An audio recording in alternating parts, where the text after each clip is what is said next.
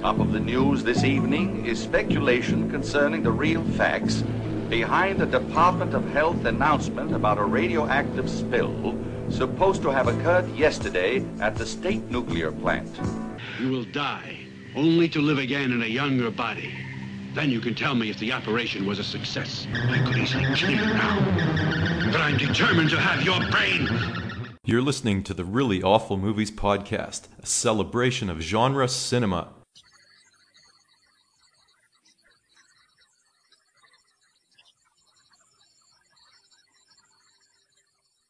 Hi, my name is Chris, and along with Jeff, we talk about movies that aren't really awful at all horror, action, kung fu, musicals, post apocalyptic, women in prison films, and much, much more. From our downtown Toronto headquarters, here's episode 326 of the Really Awful Movies podcast. Happy Death Day.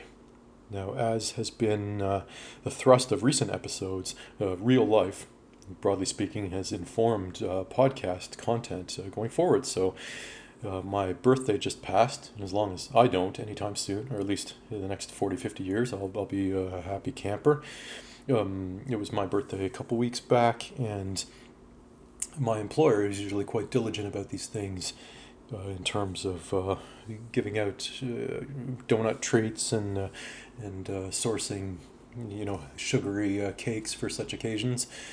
forgot, and I don't hold it. I don't begrudge them or hold it against them, but on, on the um, one of the many silver linings I think to working from home is not having to endure the societal spectacle and awkwardness that is standing there while someone sings happy birthday to you which is uh, unbelievably awkward. I mean uh, how is one supposed to um, deal with this?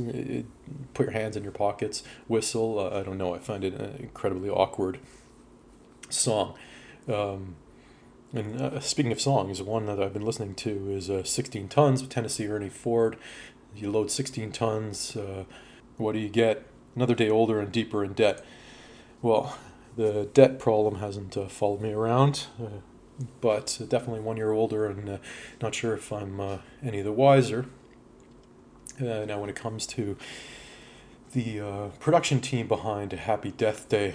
Well, it's uh, Blumhouse, and uh, I don't know how you guys feel about it. I think it, their output runs the gamut from mediocre, and that would be Oculus, uh, Paranormal Activity, to the good, but not the great. And I would throw in Get Out and Sinister. They're very, very good efforts, but uh, this production outfit has failed to put out anything great, and uh, Happy Death Day is, frankly, right in the middle maybe a little leaning towards uh, the latter. But uh, Christopher Landon, who's part of the Landon family, and I believe uh, son of Michael, a Little House on the Prairie, and that um, he was tapped to direct this effort as he was responsible for some of the even more forgettable, I would say. Um, paranormal activity sequels uh, none of which i've admittedly seen but if it's based on uh, the uh, source material the original it's not nothing i would deem to regardless but you know blumhouse put their money behind this you know, occasion-based horror effort.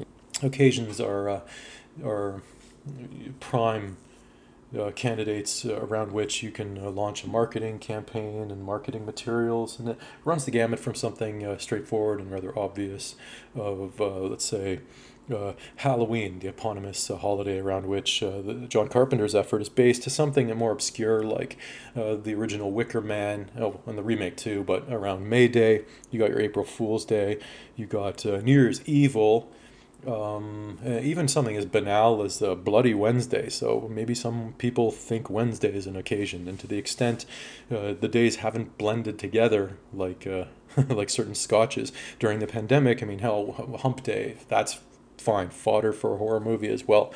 But Happy Death Day, obviously, uh, birthdays are something we all share and uh, uh, treat with uh, reverence or uh, dismissal in equal measures. Uh, I think the older you get, probably that people can relate on that front. Um, Tree is an undergrad at, uh, at fictional uh, Bayfield University, which is meant to be in Louisiana, but uh, seems to be uh, way too palm tree ridden and sunny to be uh, from the bayou. But I think it could be somewhere in California or something. But she is an undergraduate who is having an affair with one of her professors, tacky, pretty tacky, uh, but that provides a little bit of interest, narrative interest that could have been maybe uh, better developed. But uh, she uh, is forced to, a la Groundhog Day, to which this is frequently compared, live the same day over and over and over and over and over again, which could be an extended metaphor for the COVID uh, pandemic and the inability to properly delineate between, well, work and, and life, insofar as uh, work seems to encroach so much on your life when they can't uh, control you in person. I'm not calling out my employer in that regard. I think that's what's happening in a lot of workplaces as uh, employers are finding out that uh, the necessity to see one another face to face has been uh, grossly overstated, shall we say. Um, Tree faces a series of nightmares uh, from which she um, wakes up not to the strains of I Got You Babe, the uh, execrable uh, Sonny and Cher hit a la Groundhog Day and Phil Connors and Bill Murray, but to her dad ringing her up to wish her all the best on the auspicious day. And she wakes up uh, in the dorm room of um, a character named Carter, with whom she might have or might not have had a drunken dalliance the night before. Uh, it's revealed slowly uh, later on that they didn't, and they're the twosome in which uh, the audience is meant to more heavily uh, invest. And Tree is, it should be said, wonderfully portrayed by uh, Jessica Rothe, who's who was in La La Land. I'm not familiar with her work, but uh, she's in her 30s and ca- very capably and charmingly playing uh, a decade down uh, in in age as the uh, protagonist. Um, this movie has also been compared in the same breath to Scream, and to the extent that it's one of these ironic, self referential type films, I think that's probably a fair point of comparison. However, I'd probably link it thematically more in line with the 1950s film noir of DOA, where the protagonist in that film is poisoned and has to solve his own murder effectively as the um, toxin is coursing through his veins, and he's only got so uh, so long to live. So that one at least puts a uh, an endpoint and a coda on uh, the protagonist's life here, whereas um, Tree and her uh, her misadventures uh, in the subconscious keeps waking up and waking up and waking up and waking up. Um, being stalked by this mysterious figure wearing this uh, laminated mask and this Bayfield University, for whatever reason, doesn't have your standard uh, your standard Southern U.S. or varsity mascot. This the typical gator, cougar, lion, tiger, bear, that kind of thing, or fighting this and fighting that. It's I don't even know what it is. It looks like some sort of weird. Uh, dull. It, it doesn't really. I'm not sure what kind of point they were trying to make, but it, I guess this is a very this is a campus that's infused with all things Greek, um, all things uh, frat and sorority, and I believe Tree is part of the sorority sisterhood as well. And uh, again, given par for the course, as I think uh, creatives who come up with these kinds of things always look askance at sororities and fraternities with, I think, uh, a lot of justification, but also I think that uh, as loner um, creative, uh, solitary writer types, they, uh, I think these kinds of uh, Greek organizations fill them with envy. To to be uh, perfectly honest, uh, uh, not I don't think not in every respect, but the camaraderie and the the easy breezy means by which they fraternize. Well, there you go from the Latin for brother, right? Frat, fr- fraterna, fraterna. But um, it's uh, that kind of um, easygoing uh, ease with which uh, they socialize with one another. I think is uh, the bugbear of a lot of uh, solitary uh, journalist writer types. So I think, but again, a lot of their um, obviously, hazing rit- rituals have put them, uh, I think, quite rightly in the spotlight for behaving uh, in a very backward and uh, brutal uh, ways. And I think the Me, Me Too movement is probably causing a lot of sleepless nights, nights to a lot of um, frat dudes.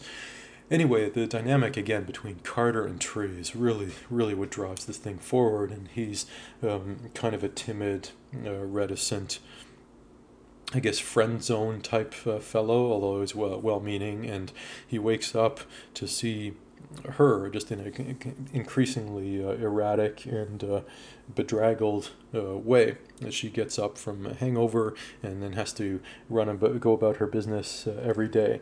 And then until she i guess finally re- realizes that much like again the rest of us are doing in covid she's reliving the same day over and over and over again. Although for the purposes of the narrative obviously with some means of variation now it's an interesting conceit, and uh, Blumhouse, I think, has tried this kind of thing before with the conceptual framework that you have to wrap your mind around, and it's a kind of a logical leap that you have to be on board with in order to find this type of film successful. I think it's not in the case of The Purge and its subsequent sequels. Sequels, I think even as a fan of dystopian movies, I think that premise and that conceit is, uh, I mean, you know, dumb as a box of rocks, and I, I, was never able to really, really get behind it. It shares some similarities with uh, Happy Death Day, uh, with some of the masks and, and some of the aesthetic uh, look, which I think there's a certain sameness to some of the Blumhouse uh, films, but I don't think it, it that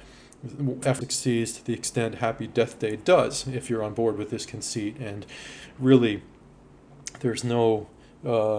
You just have to accept it as is and uh, it's fantasy. It's like Groundhog Day. It just is what it is, and you have to roll with the punches. Now, um, you're, uh, I guess, wading into dangerous territory.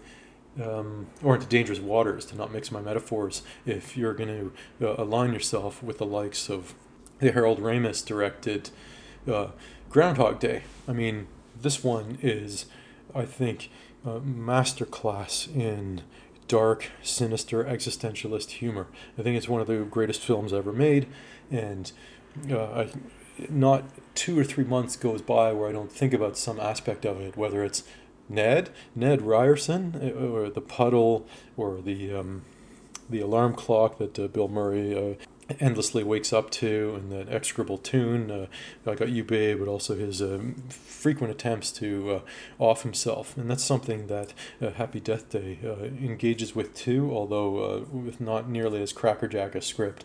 But you do have this tree character downing a bunch of pills and uh, generating a little bit of comedic capital out of her knowing events that are going to transpire far in advance of them. And th- this is played out in the center of campus where she emerges in a, in a walk of shame. I don't know, does that still exist? I feel like uh, this is loaded language now, but I think it's uh, still. Um, it's still a thing, but she goes out into the campus, and there's a frat pledge who uh, teeters on the uh, and uh, falls into a crumpled heap due to exhaustion or God knows what, and uh, also a sprinkler system that uh, routinely goes off around the same time, you know, wetting a bunch of co-eds in the in the in the uh, quad.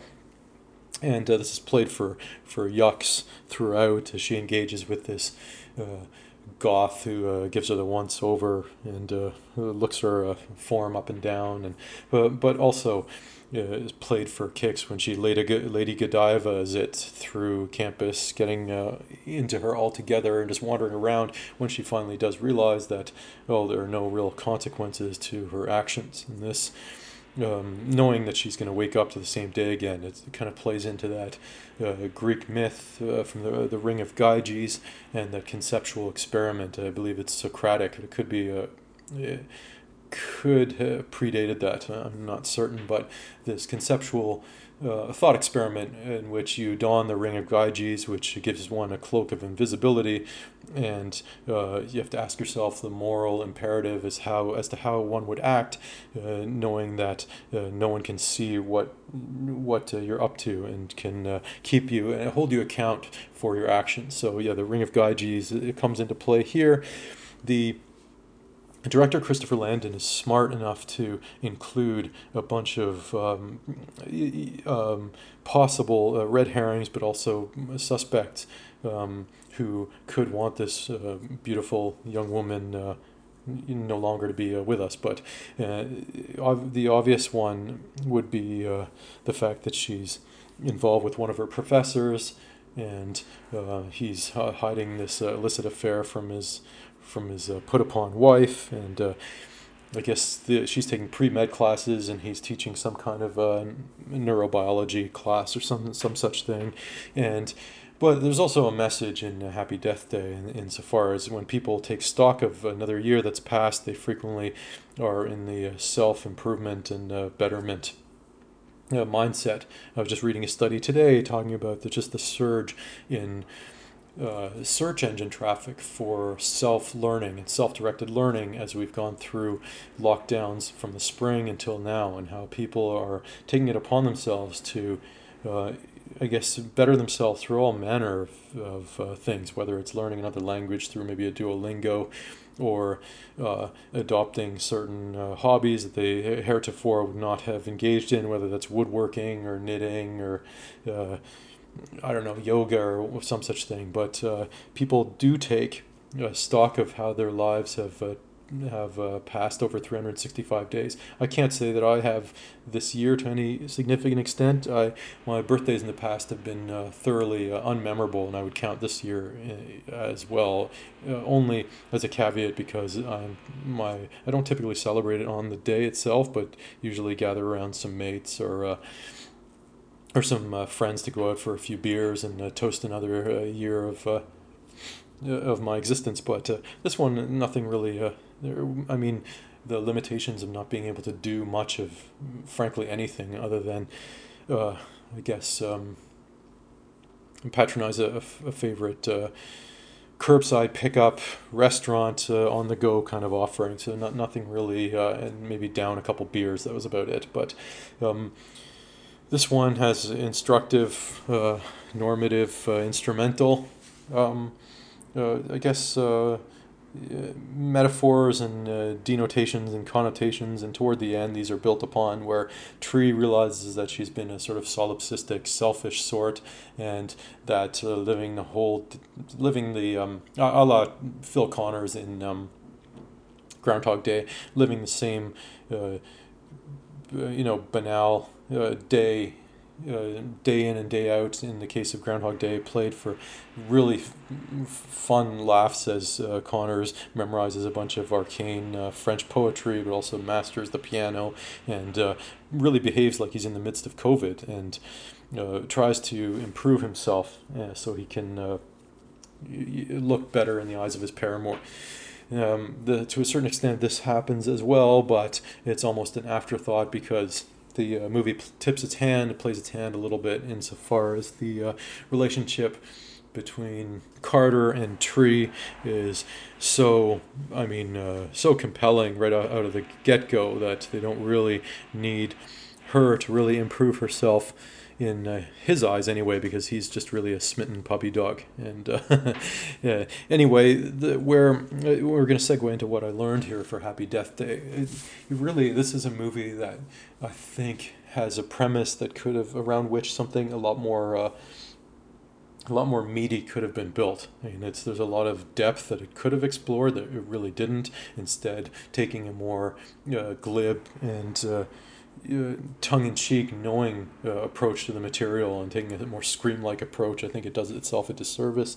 Not to mention the fact that tonally it's just so you know, at odds with the existentialist horror that comes from living the same day in and day out, which could be uh, obviously a metaphor for uh, prison, whether it's the mind forged manacles uh, I believe that's Yeats, is it? I, I can't tell, but it could be a, a prison of one's own making anyway. If not, it could be an a, you could be in actual prison living the same day in and day, day out with your yard time and your commissary times and your the same time you get breakfast same time your you your cell is searched and all this kind of thing but it's uh, a type of existential dread that could have uh, really benefited from a much darker not only humor sensibilities, a la the uh, the depths to which I think, uh, and, and, heights I should also say, but uh, the depth to which uh, Groundhog Day I think effectively really explored this kind of conceit in a way I think Happy Death Day doesn't quite. Uh, I think that would have made for a more interesting film than a woman who merely has to uh, adapt to living the same day over and over again, in which she, and frankly, she improves already. Speaking of self betterment, living that same day over and over again and improving on it every time. So she gets better and better uh, at hiding from her antagonist. And really, if you were to live the same day over and over again, and this was your biggest concern compared with Phil Connor's uh, concerns over his mental health deteriorating, one could just uh, spend the morning enjoying coffee, showering, maybe. There's no real timeline put on it, but you could uh, enjoy one of your favorite pieces of literature or music and then just roll over to the police station and just hang out with your friends so that uh, you're um, adequately protected from uh, whatever psychopath is stalking you. I mean, there's enough ways out of this that uh, narrative outs, you could call them in a way that the uh, squares were circled or circles were squared. I don't know, however way you want to put it, um, in a much tighter and more self-contained, circumscribed uh, Groundhog Day film. So another thing I learned while we're on the subject is I'm always, you know, looking out for things like geography, but also mise en scène, and uh, there's a there are frequent nods to the uh, speaking of John Carpenter, I mentioned earlier, but they live. There's a poster in one of the dorm rooms, which I don't think would really merit having a poster. I mean, I think it's just purely as a um, means of self self aggrandizement for uh, the people behind this production because if anything you, there would be the more ubiquitous uh, Pulp Fiction or Reservoir Dogs and maybe the Bob Marley one. These are like the long standing cliches of the uh, dorm room uh, aesthetic design considerations, but I don't think anyone is is is going to be as good as They Live was and uh, as uh, seminal and important a film as that was, I don't think it has that kind of uh, cachet even amongst the cool kids in cinema studies. But that's another thing I learned. There's various. I think the camera captures that three or four times. We're like, yeah, we get it, we get it. We we get that you're influenced by They Live and that there's much uh, more potentially going on here than uh, once you scratch the surface, if that even can be said. But uh, another thing I learned that. Um, I mean, sorority sisters are, uh, they uh, still fat shame even up to this day. I did not know that. Uh, the one member of their ranks who's not even like barely uh, above normal BMI. She's just a normal girl, really, and she's called out for being a, a chubby and um, chastised and uh, derided for, uh, I believe she had chocolate milk on her tray. Just the kind of uh, really petty. Um, silly, uh, immature kind of behavior that one would think uh, you'd have outgrown by the time you've passed your SATs and and uh, matriculated. Is that the word for going into university? I, I, think so. I think so. You would think that kind of behavior would be left uh, behind, but then again, when you're uh, playing beer pong and funneling uh, beer in the local I Felt the Thigh fraternity, maybe I'm expecting too much of Gen Z, but uh, Animal House, is, is, that still thing? I don't know. Another thing I learned that uh, this film has some pretty good aesthetic sensibilities at times, but it doesn't really. Um, the humor doesn't match the the gravitas of the subject matter, nor it should be said does the gore. I think this film could have really benefited from ratcheting up the gore and maybe uh, standing in contraindication to the typical Blumhouse effort by aiming for a more, uh, um, I guess, a deeper level of uh, of of um, bloodletting. And I think it's par for the course for this production house not to do that. I think it's a mass audience consideration, but this would have really, really benefited from, again, a darker, uh, more morbid more gallows humor type script approach, but also uh, maybe a little bit uh, darker and sinister kills because tonally I think that could have uh, played well off one another because this one has a very jokey tone and you never get the sense that uh, she's in any real particular danger. The denouement is somewhat unsatisfying, uh, though I don't want to particularly spoil it, but. Um, it you don't see it coming, but it also can't necessarily be wrapped up with a nice tidy bow and doesn't uh, make overt, coherent sense, at least in my eyes. I would have to rewatch it, and I'm not one to do so, I don't think. But that's not saying uh, there's not enough to commend Happy Death Day. I mean, it does have a certain something. It has occasionally crackerjack, uh, sharp repartee, and again, the uh, Jessica Rothe is just such a uh, she's such a great. Um, she's so great in this role, and she it, and when uh, there's one person in whom everyone is so invested, you can't have a film without someone who's the, that capable and capable she is, and so her performance, I think, uh, just really propels this into another level. Although I'm going to only give it uh, maybe just a maybe a, a more tepid uh, recommendation, but I'm going to give this a solid three and a quarter out of five. Uh, just a reminder that uh, while we're uh, fully ensconced in the Christmas holiday season, uh, just to, if you can, help support the show.